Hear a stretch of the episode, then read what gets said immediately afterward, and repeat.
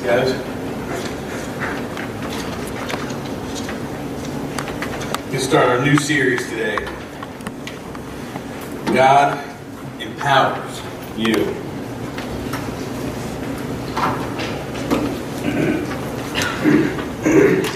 Today we'll talk about God empowering you with scriptures, with the Word, the Bible. I want you to think about this, this whole series.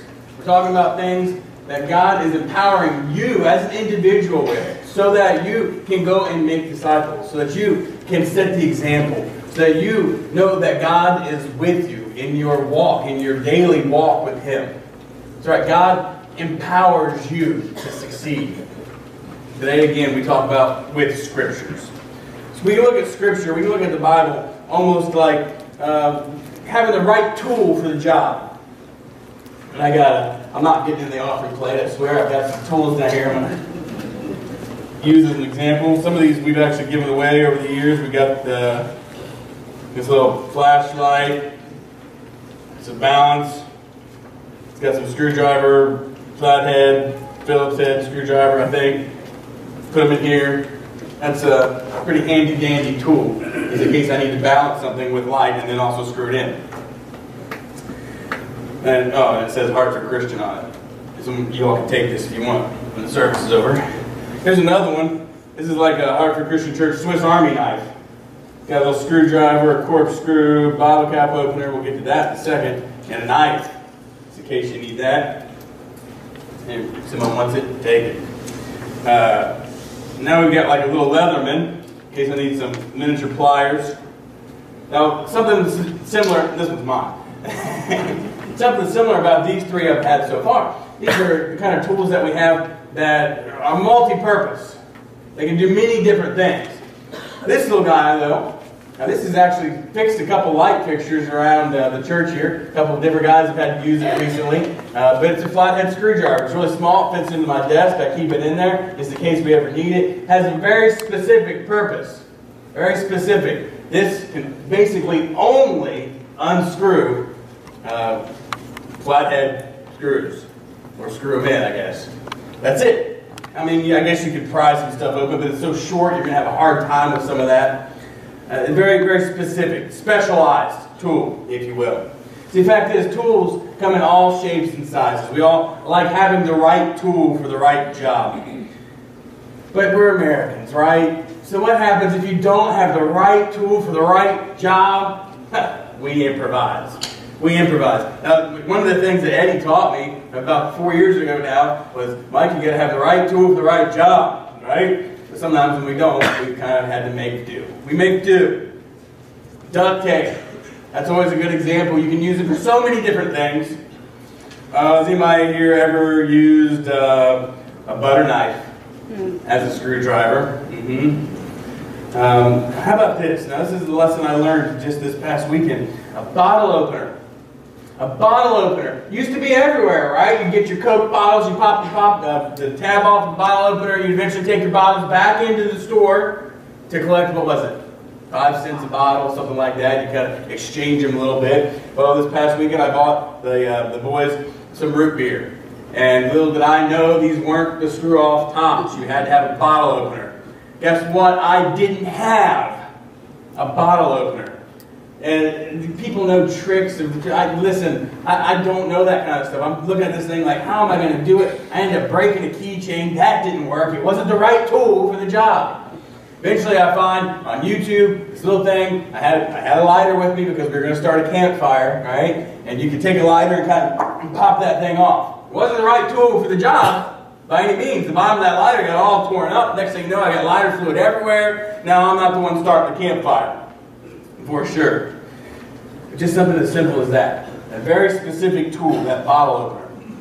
Now, if I would have had my handy dandy Swiss Army knife with me, it would have been on there. Didn't have that with me. Wasn't prepared, if you will. Just kind of like Scripture. It's kind of like the Word of God. It's like this is a big book of directions for us to apply to our lives. Not just to read, but to actually use and apply to our lives. It's like a blueprint. You're going to try to, to, to build a building and you don't have a blueprint, you don't have the right tool, the right instruction book.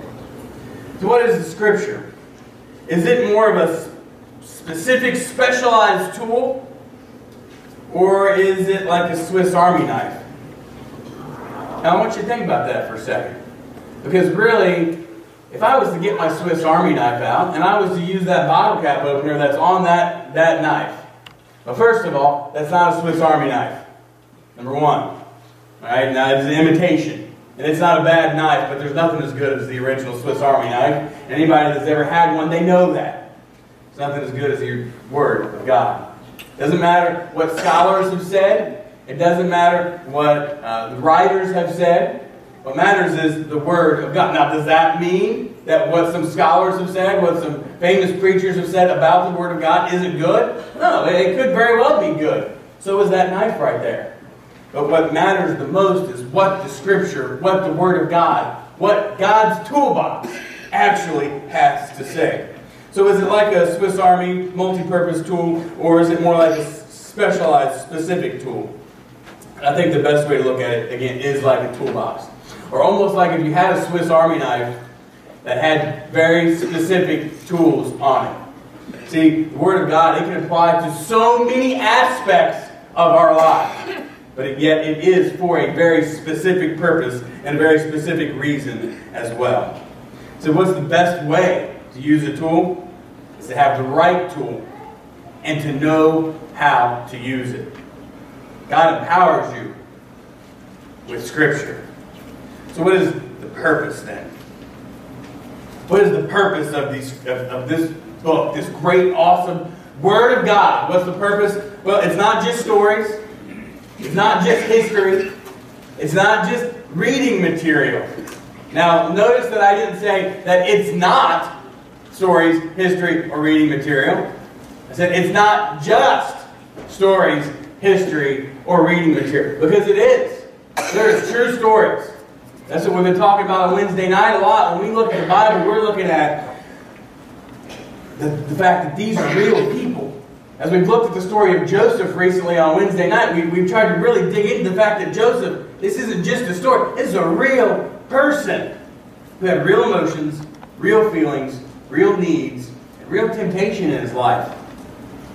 History. It's not just a history book, but there is a whole lot of history in here. It's not just reading material, but this is about the best reading material that you could ever pick up on a Saturday afternoon and start going through word by word. 2 Timothy chapter 3, verse 14 through 15. But you must remain faithful to the things you have been taught. You know they are true. For you know you can trust those who taught you. You have been taught the Holy Scriptures from childhood, and they have given you the wisdom to receive the salvation that comes by trusting in Christ Jesus. So, what is the Scripture going to empower us to do? It's going to empower us to know about God. Now, there's always that debate do you want to know about God, or do you want to know God. Think about it. Do you want to just know about God? Or do you want to really know Him and have a personal relationship with Him? See, here's what the Scripture does it empowers us to know about God. But the more we know about God, the more that we can know God. It's going to lead us to know Him. Yes, it's the stories, it's the history, it's the reading material, it's all that and more. Because this is a way for us to build a relationship, to get to know about God, and get to know God even more in our lives. Like the end of that verse said, gives us wisdom for salvation, or I believe the NIV says, makes you wise for salvation. What is the purpose of this book? is for us to learn and know about God so that we can have salvation through His Son, Jesus Christ. That's what it's about. The entire Old Testament leads to the prophecies that are fulfilled in the New Testament by Christ Jesus our Lord, who, if you put your trust and hope and faith in, and you believe in Him, and you're obedient to Him, you have salvation. Now, how do we get that information? The Word of God. The Word of God. Oh, yeah, we could talk about two millennium ago, before this was all written down for us.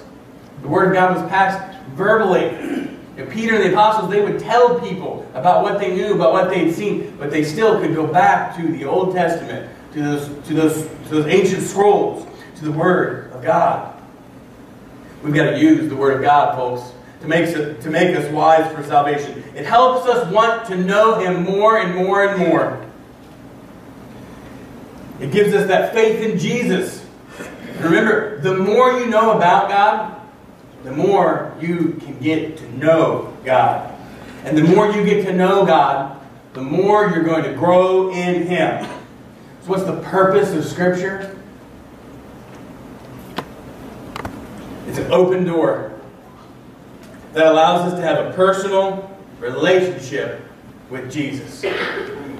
That's a pretty good purpose, I would say. And that's how God is going to empower us.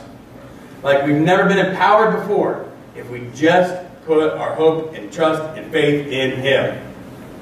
So then we looked at the purpose. Now, what about the power? Now, I think about tools once again. I think about power tools. Yeah, you can go, you can get a screwdriver, but what if you have a power screwdriver, an electric screwdriver, plug in battery, it doesn't matter. Man, it's going to save you so much work. It's done. It's done.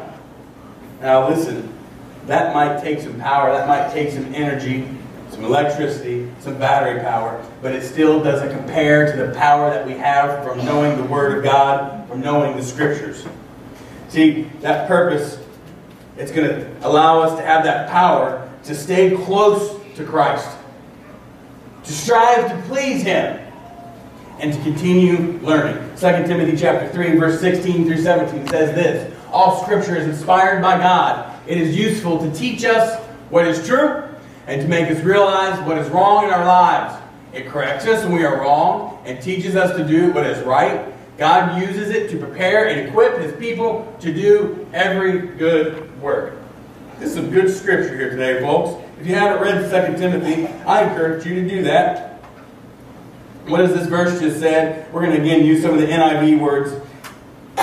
The power of Scripture is for teaching, rebuking, correcting, and training.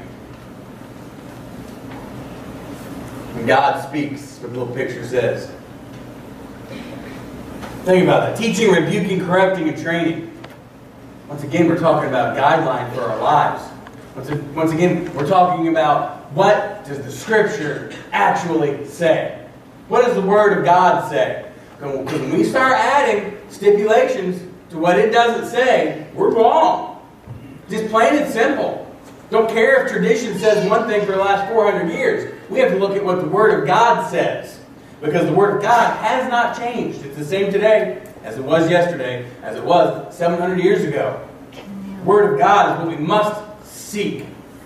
That power. Isaiah 64, verse 8 says this Yet O Lord, you are our Father, we are the clay, and you are the potter. We are all formed by your hand. He is the potter, we are the clay. Now think about that. That's power. That's the kind of power that God has for us. Write that verse down to me, Isaiah 64 8. And that formation that he gives, well, since we're his clay, he does through the scripture by teaching, rebuking, correcting, and training. This is how we're going to succeed in life. Now, when I say we're going to succeed in life, am I talking about we're going to be multi-billionaires? No, that's not success. Now, maybe it does seem like success because you think, I'm going to have cars, I'm going to go on trips, I'm going to have all kinds of cool stuff, I'm going to have a nice house, I'm going to uh, buy the Chicago Cubs, and they're going to win the World Series every year, not just this year. That's not happiness, folks. That's not success.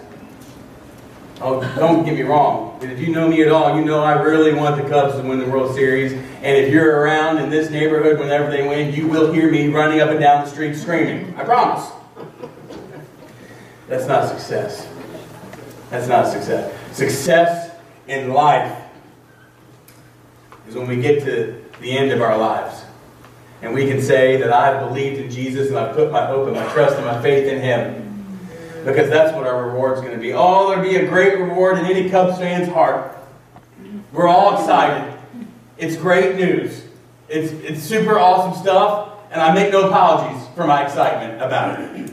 None.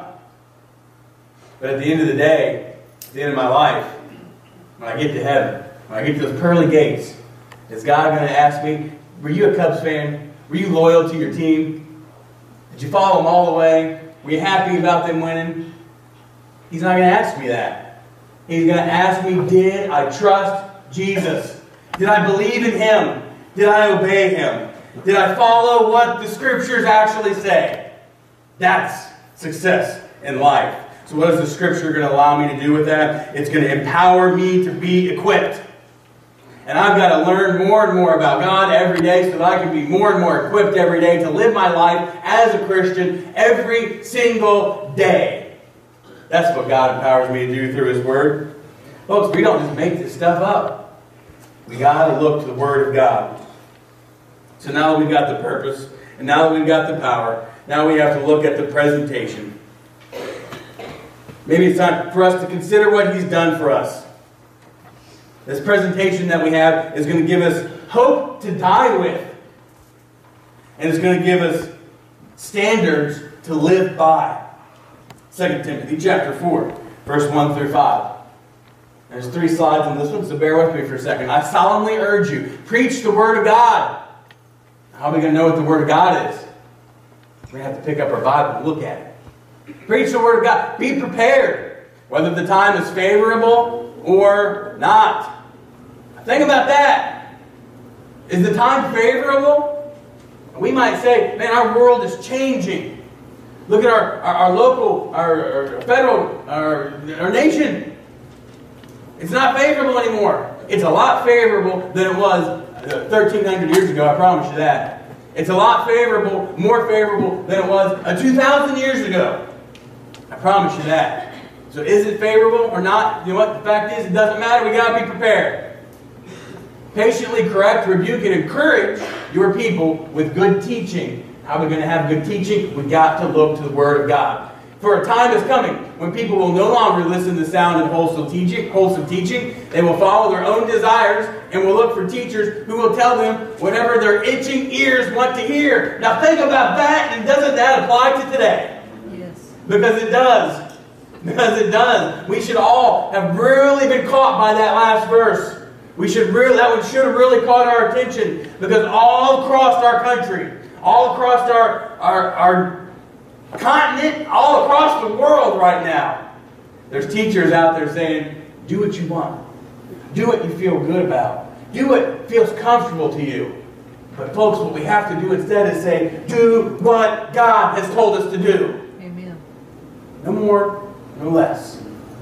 We can't add to it. We can't take away.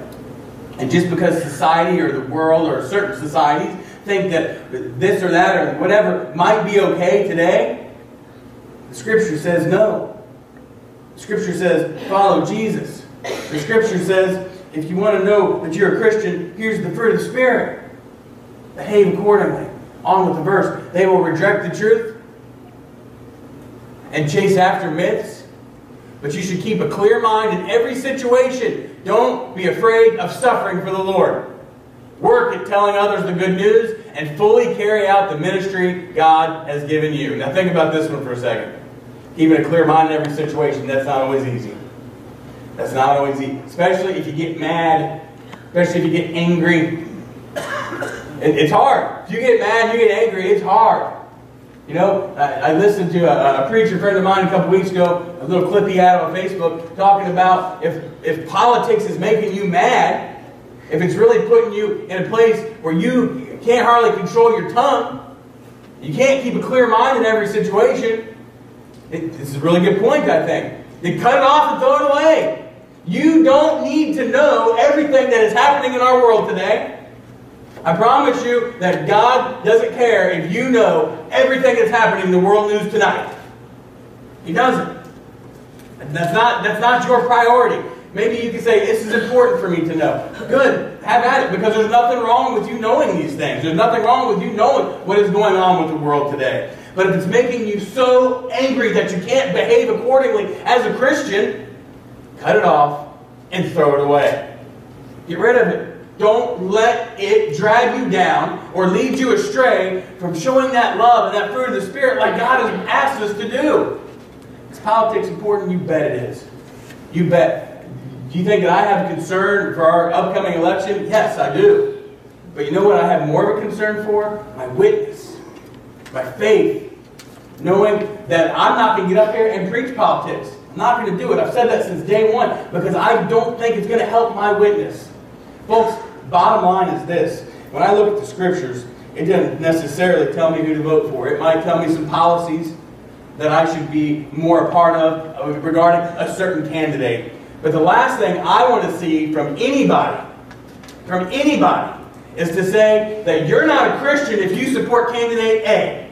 Or you're not a Christian if you support candidate B. Because that test of faith, folks, is not in the scriptures. It's not. Now we got to look at what the scripture actually says. Now, does that mean that the scripture might not lead you to how you decide to vote? No, it might. It very well might. And that's the way I believe that you should vote, and that's the way I believe that you should go forward with this next election. But the last thing we need to start doing is judging somebody else because they don't agree with something politically. Because let me tell you what the Christians over in Africa care about this right now. They don't. Because right now it's harder for them. Because they are facing things that are that, that we wouldn't even imagine when it comes to persecution in their lives. They're facing the, the fact is African Christians uh, in many African countries right now uh, face persecution to the level of they could be killed on a daily basis from some of the Muslims over there. Real, legitimate persecution. Folks, I urge you to make the right decision. I urge you to make the right decision based on what Scripture say. But do not make it a test of faith to your fellow believer. What, the, what else did the verse just say? It said, do the work. Here's the Scriptures. Now, we have to do the work. We've got to serve God. Fact based. That's the presentation and the power of the Scripture. Fact based. This, what was it, Dragnet? Just the facts, ma'am? Right? It's like two weeks in a row we had a Dragnet reference, I think. Just the facts, ma'am. Just the facts. That might even be the wrong show. I don't know. Uh, do the work. Now, how are you going to do the work? You got to pick up your Bible and you got to read it.